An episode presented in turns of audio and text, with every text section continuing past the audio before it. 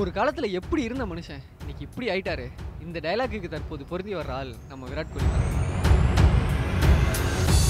தோனிக்கு அடுத்து இந்திய கிரிக்கெட் டீம்ல அசைக்க முடியாத இடத்துல இருந்தார் விராட் கோலி. அவர் விருப்பப்படுற ஆளை கோச்சா போடுற அளவுக்கு அதிகாரத்தில் இருந்தார். அந்த நிலைமையிலிருந்து இன்னைக்கு தன்னோட கேப்டன் பொறுப்பு பறிக்கப்படுறத கடைசி நேரத்தில் தெரிஞ்சுக்க வேண்டிய சூழலுக்கு வந்திருக்காரு. தென்னாப்பிரிக்கா தொடருக்கு முன்பாக பத்திரிகையாளரை சந்தித்தார் விராட் கோலி.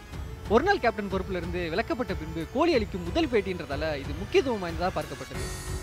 பல கேள்விகளுக்கு பதில்களையும் சில கேள்விகளையும் எழுப்பியிருக்கிறார் விராட் கோலி. ரோஹித் சர்மாவுக்கும் தனக்கும் எந்த பிரச்சனையும் இல்லை.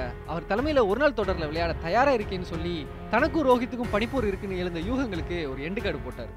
மேலும் ஒரு நாள் தொடரின் கேப்டன் பொறுப்பிலிருந்து தன்னை நீக்குவது கடைசி நேரத்தில் தான் தெரிவிக்கப்பட்டதுன்னு தன்னோட வருத்தத்தையும் சேர்த்தே சொல்லியிருக்காரு.